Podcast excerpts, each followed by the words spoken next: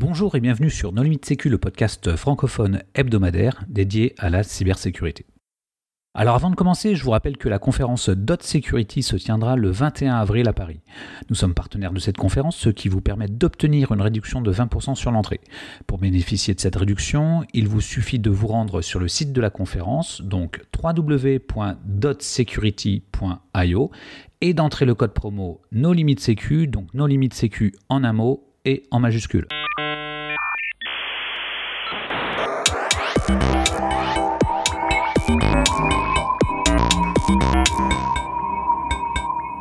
Alors aujourd'hui, un épisode sur une start-up spécialisée dans la sécurité prédictive, qui vient d'ailleurs de remporter un prix qui mesure l'efficacité technologique de solutions de sécurité. Pour discuter de ce sujet, les contributeurs No Limit Sécu sont Christophe Renard. Bonjour. Jean-Philippe Gaulier. Bonjour. Loïs Samin. Bonjour.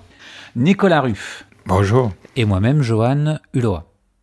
Alors Nicolas, est-ce que tu peux nous en dire plus sur euh, cette start-up? Oui, bah, c'est une de ces nombreuses startups euh, qui s'est créée récemment et qui euh, prétend tout révolutionner avec du machine learning et, d'intelligence artificielle.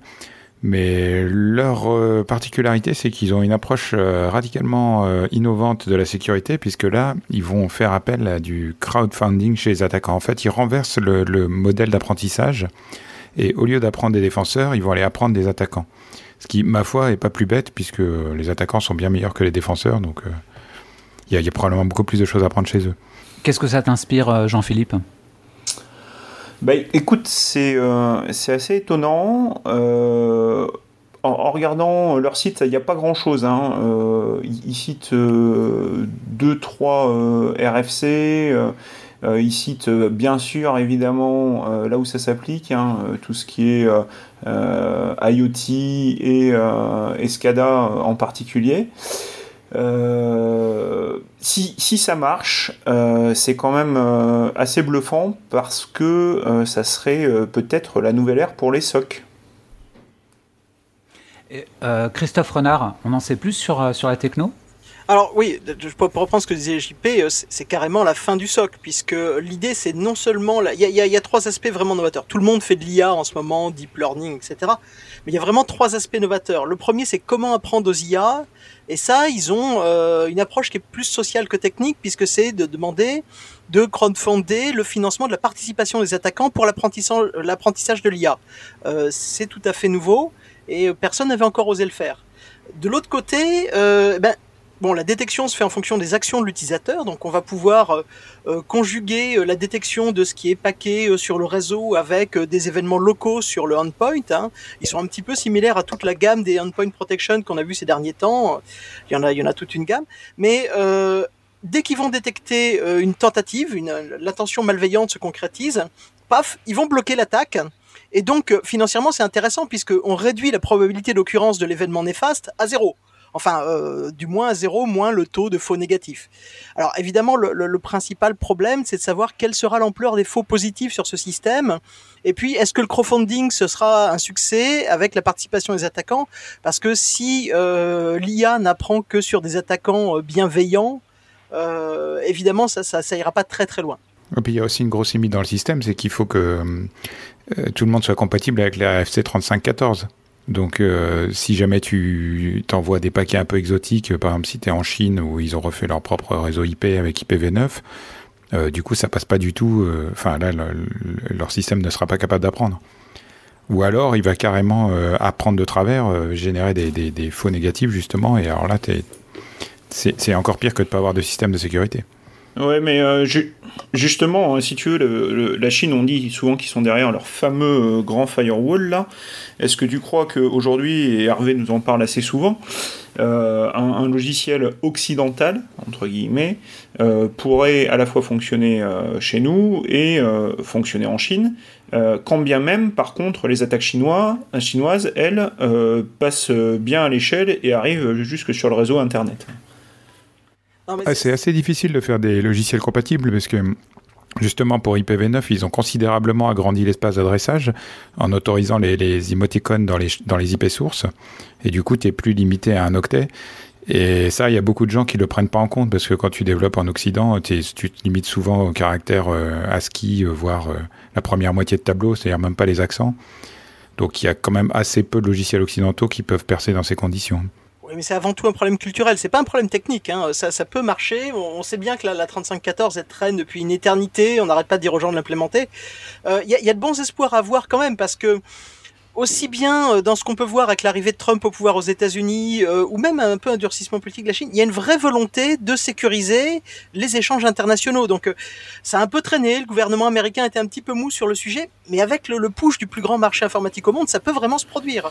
Et les Américains bah, sont là-dessus, sont sur une force d'avancer. Ce qui, ce qui est intéressant, peut-être pour rassurer nos auditeurs, c'est que c'est quand même, c'était dans les labos d'AT&T ATT depuis un moment.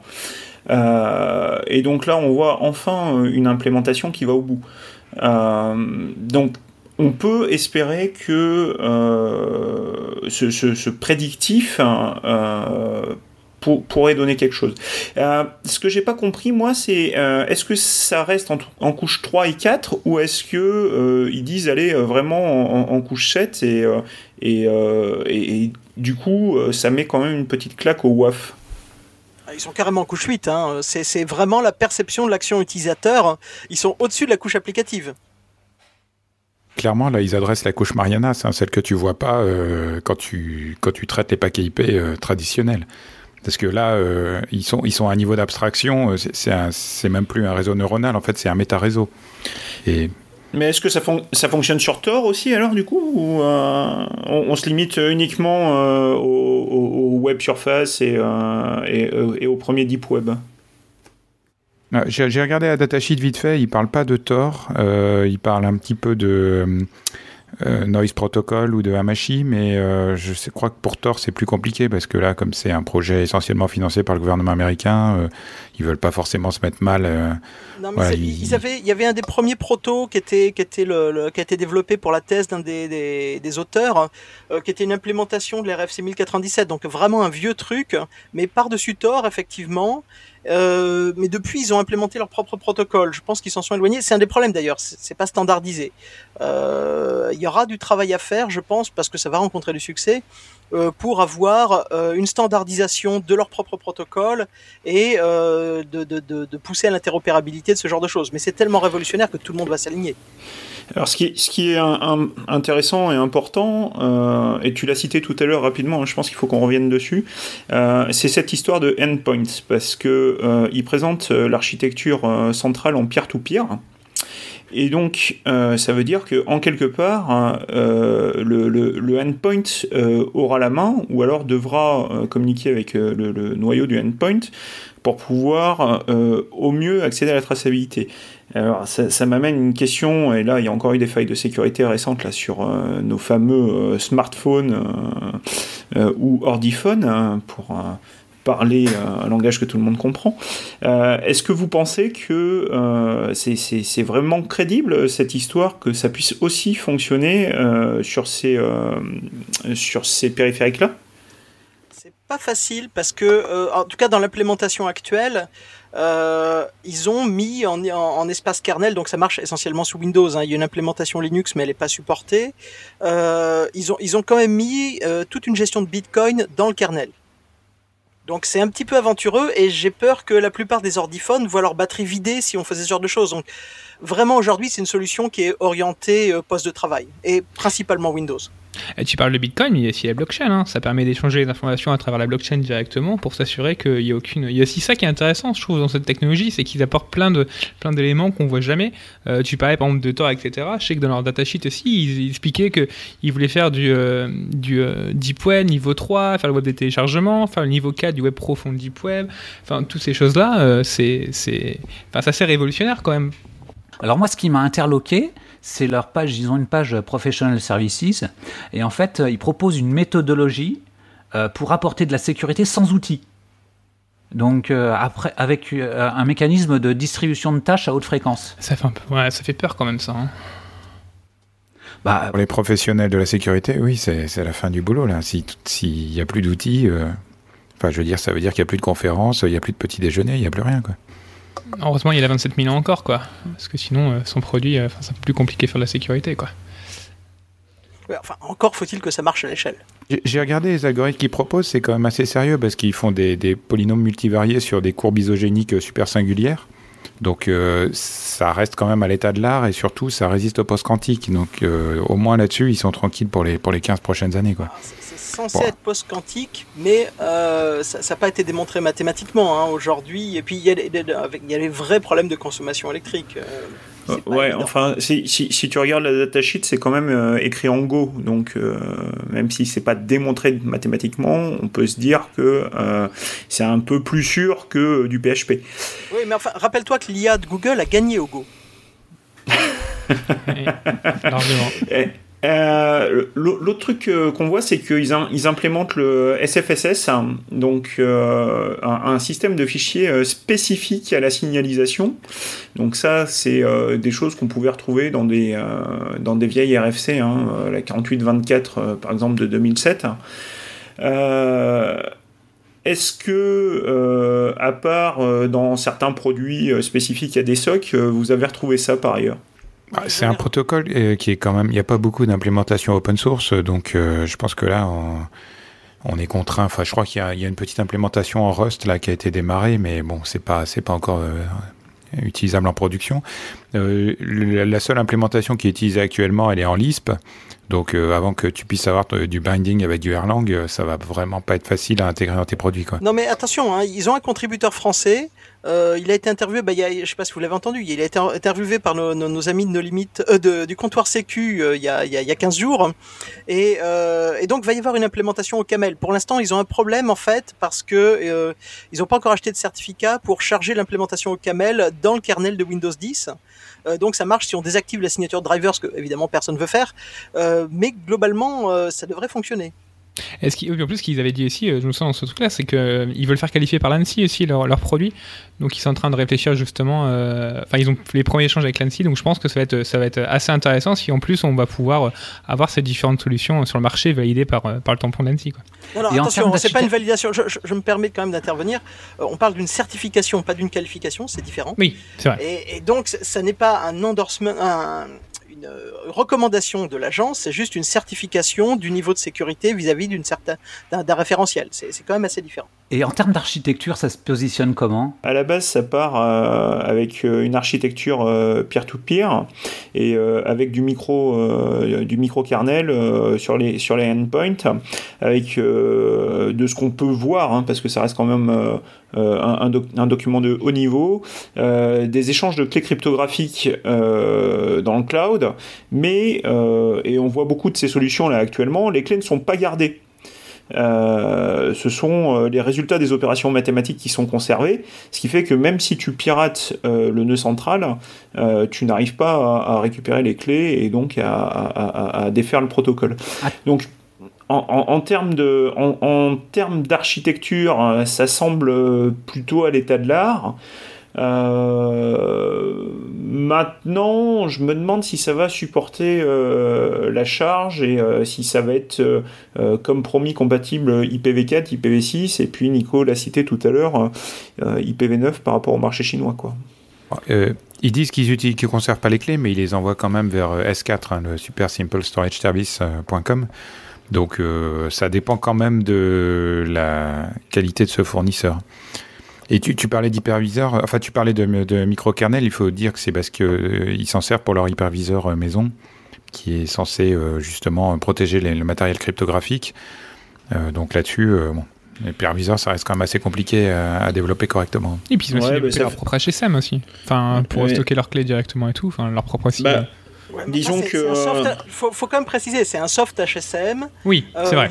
L'hyperviseur lui-même est chargé par le kernel Linux en parallèle, puisque c'est lui qui va. Euh, euh, Linux ou Windows, pardon. c'est lui qui va scheduler entre le calculateur de blockchain, le superviseur et la détection. Donc c'est. Leur truc est franchement lourd, hein, faut être honnête. C'est une première version. bon, ça, ça, demande à maturer. Mais enfin, c'est vraiment très très prometteur. Euh, la question qu'on peut réellement se poser, c'est quand même à quel point c'est intrusif et à quel point c'est intrusif pour les attaquants quand même. Euh, Aujourd'hui, dans un cadre GDPR, aux États-Unis, il y aura aucun problème, hein, c'est évident. Mais dans le cadre GDPR qu'on voit se développer en Europe, c'est pas un problème technique qu'on va voir, c'est un Bah problème oui, parce- légal. hein. Bah, puis les données personnelles qu'on va stocker sur cet attaquant, tout ça, etc. Faut savoir aussi comment les gérer, etc. Donc, euh, ouais, j'avoue que c'est assez. euh, Non, mais je trouve que là où ils vont avoir du mal, c'est à trouver des, des attaquants euh, bienveillants. Parce que si on veut que ça marche, il faut quand même une certaine Bah, bienveillance. Écou- Écoute, ils, ils ont euh, quelques partenariats là, avec les euh, plus grosses euh, plateformes de bug bounty US. hein. Euh, donc ça, ça semble bien parti. Alors euh, attaquant bienveillant, pas bienveillant, ça je sais pas, mais euh, en tout cas, cette idée de s'associer avec les programmes de bug bounty, ça semble, ça semble faire le tour. Il parle de partenariats secrets avec des grands industriels d'Internet. Bon, il y a peut-être des gens qui pourraient mieux en parler que moi autour de la table, mais ça semble prometteur quand même. Ah, tu parles de, de la nouvelle startup d'Elon Musk là, qui, qui veut faire des interfaces euh, comment il y a- machine, un euh, brain computer en, en, en anglais. Je sais pas comment ça peut se traduire en français. Le mot est trop récent. Euh, Bah, Alors, sans, sans, sans parler de sa, de sa nouvelle euh, entreprise, je pensais plus à, à Tesla euh, et, et- et les, gens, les gens comme ça qui sont, euh, qui sont vraiment orientés euh, vers cette recherche euh, de l'IA et, euh, et, et- et, euh, qui nous déchargeront de tous nos problèmes au quotidien. C'est-à-dire que là, tu n'as quand même plus, plus besoin d'installer un SIEM, plus besoin d'installer un IDS, plus besoin d'installer un IPS, plus besoin d'installer un anti-APT, plus besoin d'installer TVM, plus besoin d'installer un antivirus. Enfin, Enfin, bon. c'est- si, si tu veux le faire pour toi, pour ton entreprise et pas le faire dans le cloud, il faut que tu achètes un calculateur D-Wave, c'est quand même pas donné aujourd'hui. Euh, donc tu es fortement incité à tout mettre chez eux. Oui, oui. euh, Est-ce qu'il faut faire confiance C'est un peu la question, quoi. Je pense qu'à ce niveau-là, t'es obligé de faire confiance, quoi. C'est. On peut, on peut juste pas leur dire. euh, Enfin, ça va tellement loin. Enfin, c'est quand on voit ça, on se dit concrètement, euh, on n'a plus aucun risque, on n'a plus aucun. Enfin, tu vois la fameuse phrase d'un certain euh, Nicolas Ruff, la sécurité est un échec. Est-ce que c'est pas ça finalement qui va euh, remettre tout en question? La sécurité Là, serait une réussite, c'est ça que tu veux dire? C'est ça Est-ce que c'est pas ça? Ah, Je pense qu'on va loin là quand même. On, on- on va loin quand même. Euh, Non, mais heureusement, c'est- il c'est nous vrai restera- il nous restera toujours la 27 000. hein. Non, mais si s'ils arrivent à délivrer euh, leur sales pitch, euh, ils ont résolu le problème de la sécurité, clairement. Après, euh, bon, il y, a- il y a des prérequis, mais enfin, il y a des. Je dis pas qu'ils y arriveront, mais enfin là, c'est c'est quand c'est quand même en bonne voie, quoi. Bah, Il y a encore des étapes, hein, parce que ça tourne pas sous Linux, hein, comme le disait Christophe. Ah, Il y a, il y a une Oui, implémentation, mais elle est pas stable. Elle fait des segfalls tout le temps. Euh, par contre, non, moi, moi ce, que je, ce, que, ce qui me gêne vraiment, c'est qu'ils aient choisi d'implanter leur siège en Europe de l'Est, alors que c'est des gens qui viennent des États-Unis. Enfin, il y a quelques Européens, mais euh, c'est c'est quand même un choix un peu discutable, non? Ben, euh, pas vraiment. Euh, bon, ok, il- il, euh, le, le, le CTO de l'entreprise vient de Denver, hein, et pour une fois pas de la Silicon Valley, donc ça c'est intéressant. hein. Peut-être que toutes les bonnes idées finalement ne sont pas dans la Silicon Valley.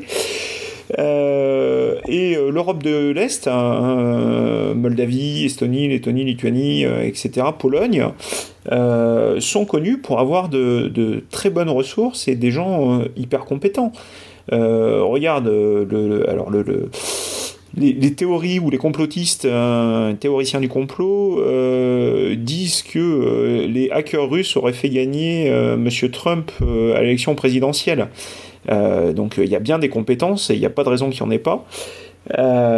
Du coup, avoir des compétences, payer moins cher pour le loyer et avoir un, un réseau fibré euh, 100 mégabits desservi par les meilleurs opérateurs européens, ben, il n'y a pas de raison que ça vienne pas de là-bas. hein. Euh, et ça fait un peu comme euh, les startups qui sont en Israël. hein. Quand tu es en Israël, hein, tu développes pas pour euh, l'intérieur du pays parce que la cible, ça serait autour de 2 millions d'habitants, je crois, euh, qui sont pas tous intéressés. Tu développes directement pour l'international.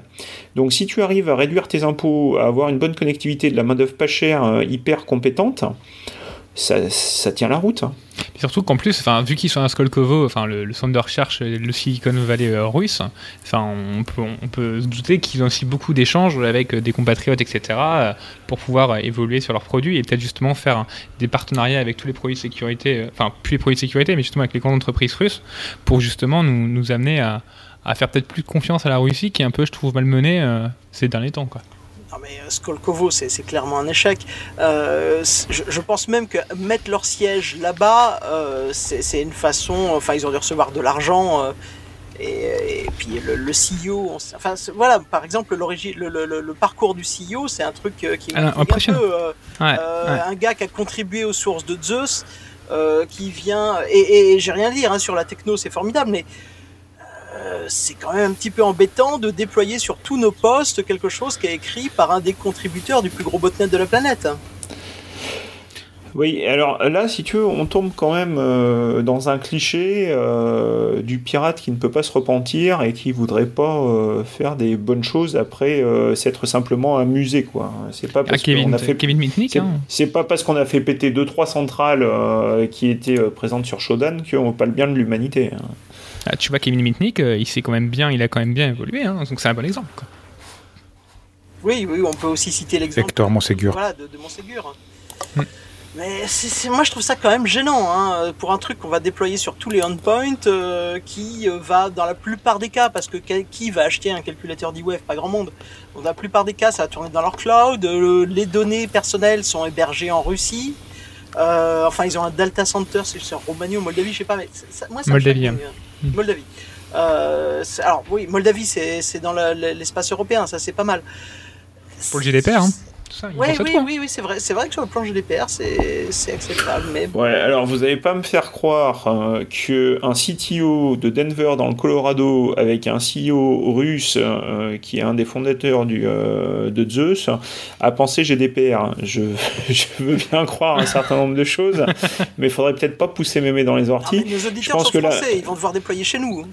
Euh, oui, mais ce que je vous disais. Je pense que la Moldavie, c'est un bon point de la ralliement avec euh, des ressources et des mètres carrés et des gens compétents.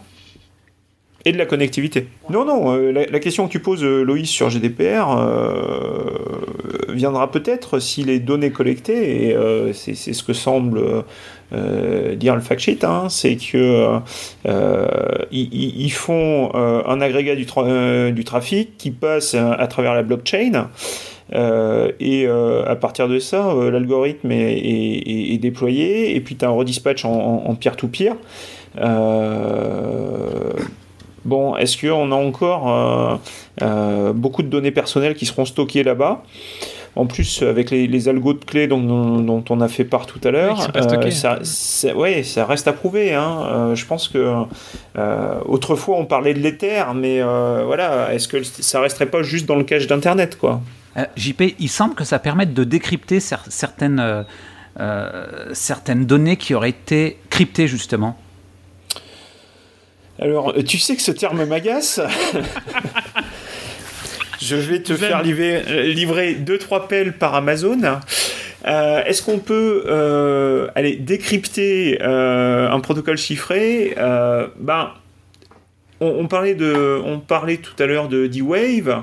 Euh, on a vu que les premiers ordinateurs quantiques euh, sont disponibles, même s'ils sont encore chers. Euh, si, si, les, si la crypto qui est utilisée n'est pas adéquate par rapport au quantique, c'est embêtant parce que si ça s'appuie simplement sur des longueurs de clés, ça pourrait sauter rapidement. Par contre, si c'est de la crypto quantique comme euh, le laisse présager euh, le, les datasheets hein, euh, avec, avec, des, ah, pardon, avec des courbes elliptiques quantiques. Bah, je pense que je pense que c'est pas mal, mais là il y en a qui sont mieux placés que moi ce soir pour en parler. N'est-ce pas, Goupil? Oh non, mais moi, enfin, l'informatique quantique, je ne peux pas en parler. Euh, surtout sur les aspects courbes elliptiques, dont on sait que c'est très délicat après le piégeage des générateurs aléatoires par la NSA. Enfin bon. Euh, d'ailleurs, ça pose un problème. Hein, le, choix des courbes elliptiques, euh, les, courbes qui ont été choisies. Enfin, il y, a, DJB a fait un papier sur le sujet en expliquant que prendre des facteurs covariants nuls sur le hmm. choix des courbes elliptiques, enfin euh, il y a quand même un projet européen pour choisir de bonnes courbes qui a été complètement ignoré. Personne ne sait trop d'où sortent leurs constantes. Euh, voilà. quel est leur argument? C'est que les constantes ont été générées par apprentissage du système d'IA. Alors là aussi, c'est un petit peu étonnant parce que le système d'IA fait tout. Sur la partie prédictive, je vois bien. Sur la partie cryptographique, bon, enfin, moi, je, vois le mal partout, mais je me demande s'il n'y a pas quand même un piégeage de mathématiciens russes dont on sait qu'ils sont très bons sur le sujet. après, voilà, c'est c'est quand même assez fantastique. Après, il y a quand même une question, c'est que quand, tu vas présenter à ton euh, directeur, à ton board, etc., en disant voilà j'ai une solution qui va régler tous vos problèmes, euh, qui est qui semble pas si cher que ça quand tu compares tous les autres produits de sécurité que tu vas avoir, que tu vas pouvoir supprimer, euh, comme, comme rappelé comme JP, ça va quand même être compliqué de, de convaincre les boards de pas investir à fond sur ce type de solution. C'est toujours le problème du silver bullet. Hein. C'est euh, j'ai un produit qui solutionne tout. Euh, j'ai des doutes sur les gens qui vous le vendent. Oui, mais il solutionne tout. Alors, euh, bah, on va avoir les OIV qui seront obligés d'acheter une solution française. Et euh, je suis persuadé que les grands industriels français euh, vont assez rapidement travailler sur des implémentations nationales souveraines. Oui. Euh, en revanche, eh bien, euh, on va avoir tout un, tas, tout un tas de secteurs qui vont acheter le produit sur l'étagère sans faire attention à euh, qui est derrière. La, la, la, participation financière de Kim.com et le fait qu'il en fasse la promo, moi, ça me dérange aussi. Ouais, mais ça paraît relativement euh, logique. Euh, bon, déjà parce qu'il a une renommée internationale, et puis euh, il, il, a l'ambition, lui, de faire la promotion du Bitcoin. Tu l'as mentionné tout à l'heure, ça s'appelle, ça s'appuie sur la blockchain. donc lui, c'est dans son intérêt quand même que ce genre de de, choses euh, arrivent. Et puis je rappelle que s'il y avait eu un peu de prédictif euh, pour lui, il se serait pas fait espionner par la NSA. Donc euh, je pense que c'est une juste revanche à son niveau. Alors il semble qu'il y ait une version d'évaluation qui soit disponible. Où est-ce qu'on peut la trouver? Alors, il suffit d'aller sur le web, hein, simplement, https SUPREMAI, hein, pour un Supreme AI ou Supreme AI.idio tout simplement.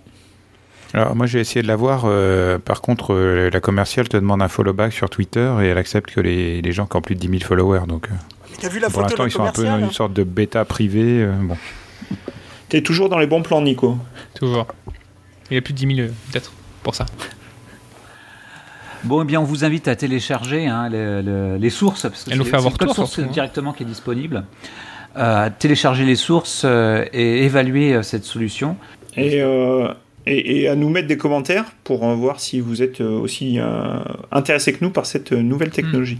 Donc le hashtag à utiliser pour nous dire ce que vous en pensez, c'est NLSPDA. Donc je répète, hashtag NLSPDA. Voilà, chers auditeurs, nous espérons que cet épisode vous aura intéressé et nous vous donnons rendez-vous la semaine prochaine pour un nouveau podcast. Au revoir. Au revoir. Au revoir. Au revoir.